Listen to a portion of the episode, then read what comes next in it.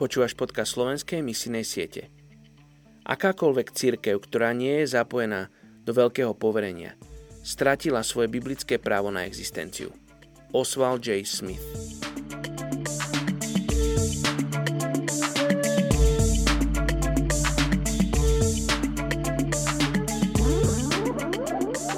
Malachiáš 3. kapitola 17.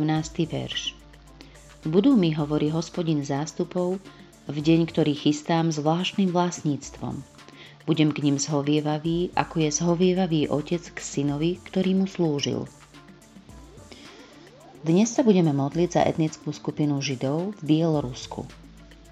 Je ich 14 tisíc. Židia predstavujú najstaršie monoteistické náboženstvo moderného obdobia. Práve kvôli jedinečnosti svojej histórie a kultúry majú všetci Židia silný pocit identity. Ich prenasledovanie a diskriminácia boli dôvodmi pre ich migráciu a osadenie sa po celom svete. Európski Židia prišli na tento kontinent minimálne pred 2000 rokmi na začiatku rímskej ríše. Počas tohto obdobia silno ovplyvnili históriu a kultúru Európy. V Európe sa delia na tzv. aškenázskych židov a sefardických židov. Tí prví pochádzajú z nemeckej oblasti a hovoria jidiš, čo je nemecké nárečie obsahujúce hebrejské a slovanské prvky. Sefardi sú potomkami židov, ktorí žili v oblasti Španielska a Portugalska pred ich vyhostením v roku 1492. Hovoria dialektom, ktorý je zmesou španielčiny, hebrejčiny a turečtiny.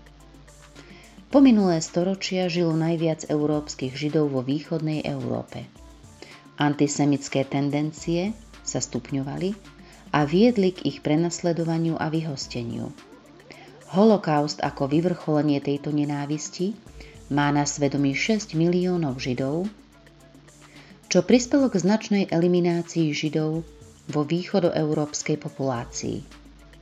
Následkom holokaustu tisíce preživších Židov a ich potomkov emigrovalo do Izraela, Spojených štátov či západnej Európy. Po rozpade Sovietskeho zväzu ruskí Židia viac nemusia žiť pod vládnym útlakom. Hoci antisemické tendencie sú tu stále prítomné, židovské komunity prežívajú obnovu, ako je tomu napríklad na Ukrajine.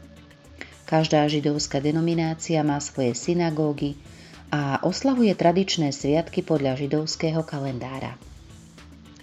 A hoci väčšina je nábožensky aktívna, je stále mnoho tých, čo sa k viere nehlásia. Majú výborné pochopenie Abrahámovskej zmluvy, avšak ich históriu zavrhnutia Ježiša ako Mesiáša, toho, ktorý túto zmluvu vlastne naplnil. Oče, dnes sa modlíme za Židov v Bielorusku. Ďakujem ti za e, túto etnickú skupinu, e, ktorá ťa pozná ako Boha starého zákona. Majú poznanie Božieho slova, majú starý zákon a ja tak prosím, Duchu Svety, aby si v nich pôsobil tak, ako pôsobíš v Židoch, ktorí žijú v Izraeli a obracajú sa k Ježišovi Kristovi.